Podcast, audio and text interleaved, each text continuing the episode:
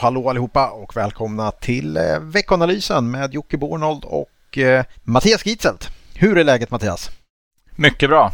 Mycket bra. Jag är glad att du är tillbaka på Hallå Hallå i alla fall. Ja, men jag tror vi ska tillbaks dit. Jag tror det. Ja, det är ju no någonting ska vara speciellt med varje podd. Ja. Vi får köra på det. Ja, jag tror det. Jag tror det. Du, eh, jag hade väldigt svårt att hitta ett rum idag för jag är faktiskt inne på kontoret och jag hör ju nu att det är någon fläkt som går här. Jag tror vi får leva med det helt enkelt. Det är alltid något brus, är det inte så i livet? Ja, absolut. Du är en frisk fläkt helt enkelt. Det händer ja. grejer. Ja, kanske. Du, eh, du är ju inte bara chef över vår analysavdelning och strategiavdelning och allt vad det är. Du är ju även Tysklands expert. Har du eh, några Oj. reflektioner över det tyska valet? Eller så här, är det någonting som man bör eh, fånga upp eller tänka på kring det? Ja, alltså inget är ju klart än. Det kan man väl ha med sig i alla fall. Mm. Utan eh, det som eh, hände var ju att det eh, först såg extremt tajt ut mellan SPD och Unionen, det vill säga CDU och CSU. Eh, men nu ser det väl ut som att SPD ändå är tydlig, liksom. De som dels ökar mycket och CDU och CSU tappar mycket men som också faktiskt är nästan 2 procentenheters skillnad i faktiskt vad de får i, i röster. Eh, med det sagt så nu ska det ju sonderas och då är det sex ledamöter som man har utsett till att eh, ja, försöka få till den här trafikljuskoalitionen då som kallas. Mm. Det vill säga SPD och eh, eh FDP och de gröna. Ja eh, grönt, gult och rött som det är i trafikljuset. Mm. eh, så att, eh, det är väl det. Men sen har ju FTP varit ute och sagt eh, att det är allt annat än säkert. Man är inte alls säker på att man kan uppnå de önskemål som vissa inom SPD har önskat. Då. Så att, vi får väl se eh, vad det landar i. Men, eh, och det kommer ju dröja tid, speciellt när det är så tajt som det är. Då brukar det ta lite extra tid och det blir lite osäkert och så blir det lite mer eh, marknadsoro och så vidare också. Men det är inte ett helt oväntat resultat. Prognoserna har ju faktiskt legat ungefär på de här nivåerna senaste tiden. Att, det vill säga att SPD ska få flest röster. Så att, eh, det är ingen, eh, ingen chock för marknaden på något sätt. Mer bara att det kommer dröja. Eh, så som det brukar göra efter val när det inte är helt klart och ingen har egen majoritet. så att säga. Mm. Ingen ko på isen dock. Eh, Tyskland står hyfsat stadigt ändå. Ja, absolut.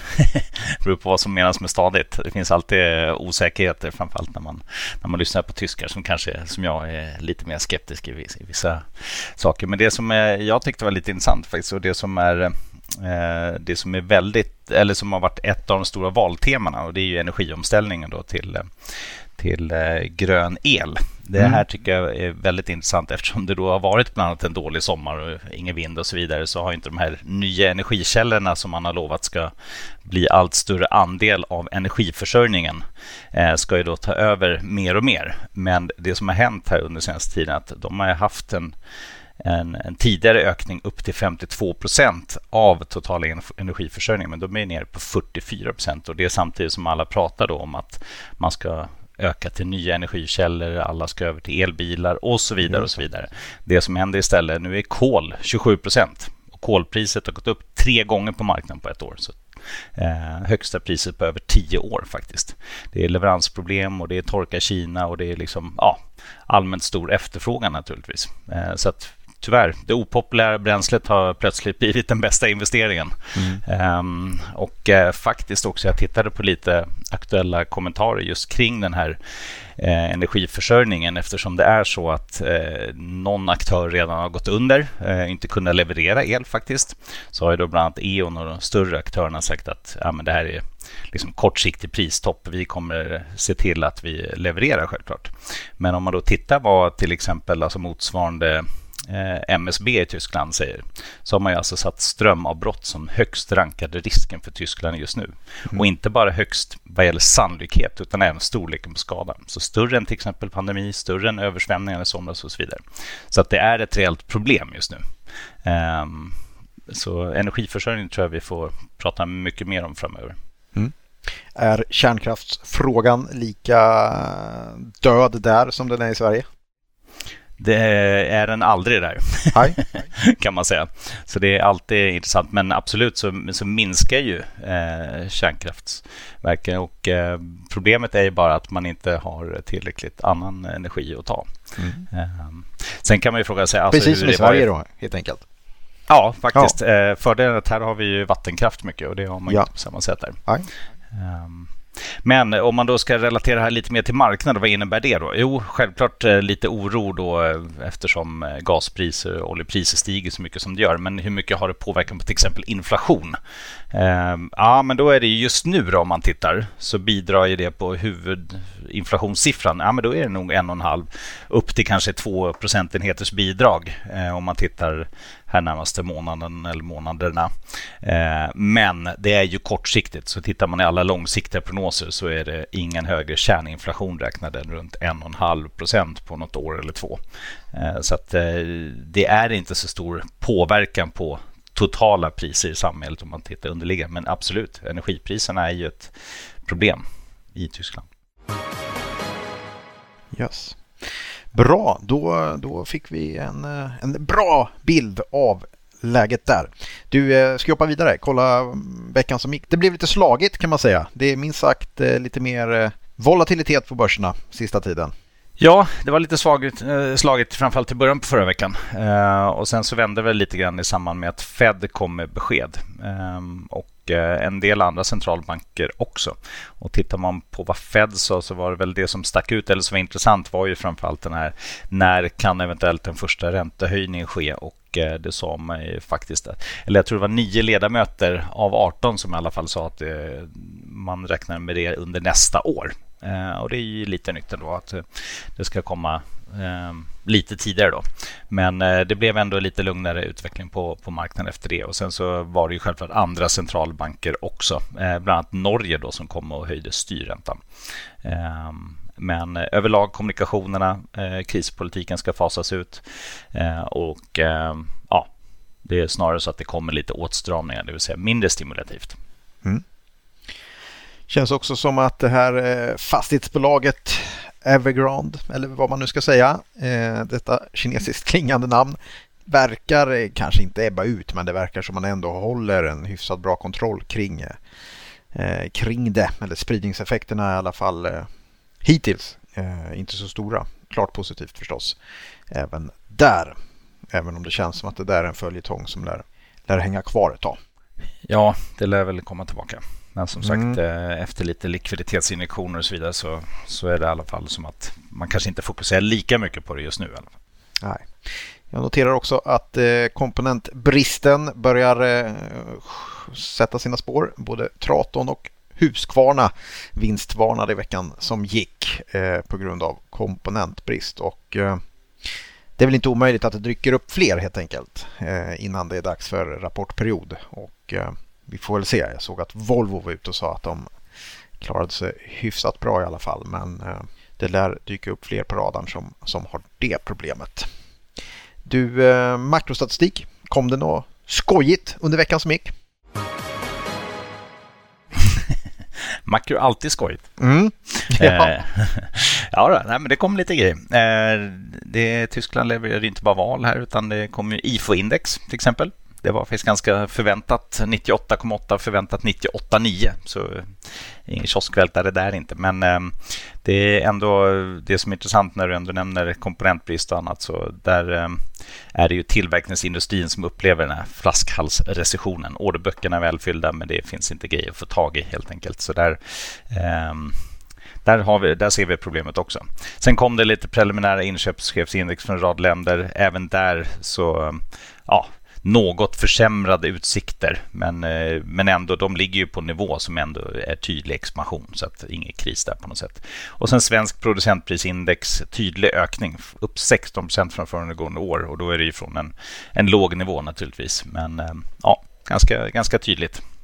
Typ. Och sen kom det lite statistik över nyhemsförsäljningen i USA. Steg med 1,5 procent och var då högre än väntad också. Så att, ganska bra fart fortfarande ändå. Mm. Bra. Du, eh, jag hade faktiskt en tanke på eh, om man vill hålla lite koll på någonting här inför rapportperioden. Komponentbristen kan ju vara så att det där bygger upp en hel del lager i oss tillverkarna. Det kan man hålla lite koll på längre fram. Vi får ha det i minnet. Det kan vara så att man helt enkelt bygger upp ganska stora lager för att sedan invänta den komponentbrist som nu är. Eh, men eh, det, det, får vi kika på lite längre fram. Den tanke som slog mig bara. Du, eh, framåt veckan som kommer här, ja då är det väl förstås eh, Kina, där man väl hålla koll på ett tag till. Eh, sen är det ju rätt mycket fokus på den här energiförsörjningskrisen i, i Europa. Är den eh, tillfällig eller kommer den dröja sig kvar?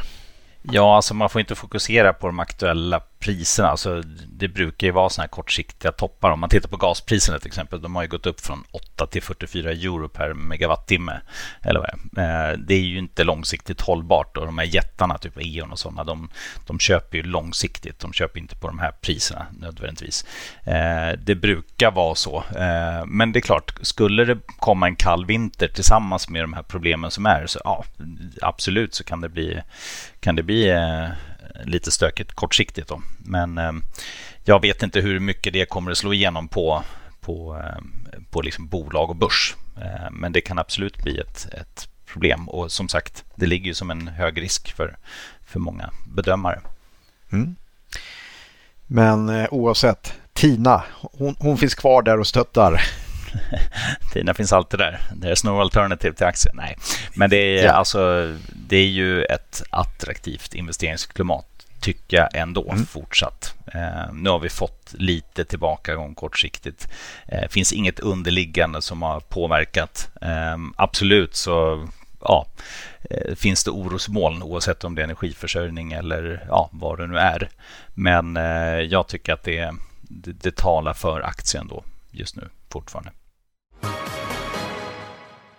Bra. Är det någonting på eh, makrostatistikfronten vi ska hålla ögonen på veckan som kommer här? Ja, eh, dels amerikansk konsumentförtroende. Vi fick ju tidigare någon siffra från Michigan-universitetet. Det är en av de amerikanska konsumentförtroendemätningar som finns. Nu kommer det från Conference Board som faktiskt är lite större. Eh, det kommer den här veckan. Bör man titta på då det eh, ja, bör ha återhämtat sig lite efter att ha sjunkit tre månader i följd. Eh, och det är ju sådana här som har stark, liksom, starkt samband med detaljhandel och ja, tillväxt överlag. Eh, så det ska man ha koll på. Eh, sen kommer som sagt lite PMI-data fortsatt.